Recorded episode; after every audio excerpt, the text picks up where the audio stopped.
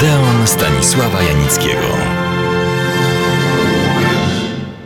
Tak się przyjęło, że omawia się, analizuje, ocenia, poleca filmy głośne, bo aktorzy, sławni lub skandalizujący, bo reżyser robił lub robi fenomenalne, najdroższe, obrzucone wszelkimi nagrodami filmy, na które po prostu nie wypada nie pójść. Na tych ogólnych frazesach kończę, ponieważ chciałbym zaprezentować bywalcom Odeonu film, który różnie i złośliwie można, a może nawet y, trzeba, nie tylko opisywać, ale i oceniać. To dlaczego Państwu z tego przepastnego archiwum wybieram film, o którym dzisiaj nikt już nie pamięta i który na pewno nie jest dziełem artystycznym. Bo chciałbym dzisiaj opowiedzieć o filmie i jego twórcach, nie tych z pierwszych stron gazet i czasopism, bo był to film jednym z wielu. Ale może jednak warto wiedzieć, że tego typu filmy stanowiły i w zmienionej formie stanowią po dziś większość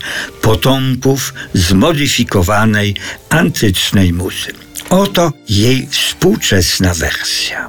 Helena, ukochana adwokata Henryka Desmonda, wzgardziła jego miłością i poślubiła jego przyjaciela, Ryszarda Marcena. Pomimo to Henryk obdarzył oboje żywą sympatią i serdeczną przyjaźnią. W noc sylwestrową Andrzej Quinn agent polityczny prokuratora kandydującego na fotel gubernatorski. Sprowokował Marcena nikczemną sytuacją, zarzucając jego żonie utrzymywanie stosunków z Desmondem. Marcen zareagował na to z policzkowaniem go. Tej samej nocy Desmond, zaczepiony na ulicy, stając również w obronie honoru Heleny, zaatakował Queena, który podczas szamotania spowodował wystrzał rewolweru i ugodzony kulą padł bez życia. Przerażony wypadkiem Desmond uciekł do swego mieszkania i ukrył dowody swej pośredniej winy w postaci okrwawionych rękawiczek i połowy łańcuszka Queena, oderwanego w czasie zmagania na ulicy. O dokonanie zabójstwa oskarżono Marcena i oddano pod sąd. Pomimo świetnej obrody Desmonda, Ryszarda uznano winnym. Wówczas Desmond wyznał sądowi prawdę. Sąd uniewinnił jednak obu przyjaciół, a Desmond, szukając zapomnienia, jedzie w podróż naokoło świata. Reżyser filmu Edward Lemle nie miał nic wspólnego z magnatem hollywoodzkim, właścicielem Uniwersalu, Karlem Lemle. Nazywano go pieszczotliwie wujaszkiem Karolem. Ale był to niezły kombinator i despota. W przypadku reżysera Lemle pisano o jego zdolnościach artystycznych. Natomiast więcej, że jest świetnym mechanikiem i sporządza często sam własnoręcznie potrzebne mu do montowania scen przybory. Co więcej, zajmował się także konstrukcjami lotniczymi, a ostatnie jego wynalazki w tej dziedzinie zainteresowały nawet władze wojskowe Stanów Zjednoczonych. Ważniejsi w Hollywoodzie byli oczywiście i są aktorzy. Para odtwórców głównych ról należała wówczas, jak to się mówi, do czołówki. Helenę, która wzgardziła, grała Anna Kwerwentia Nelson. Był to na długo, mówiąc brzydko, pierwszy hollywoodzki import ze Szwecji. Na długo przed boską Gretą Garbą.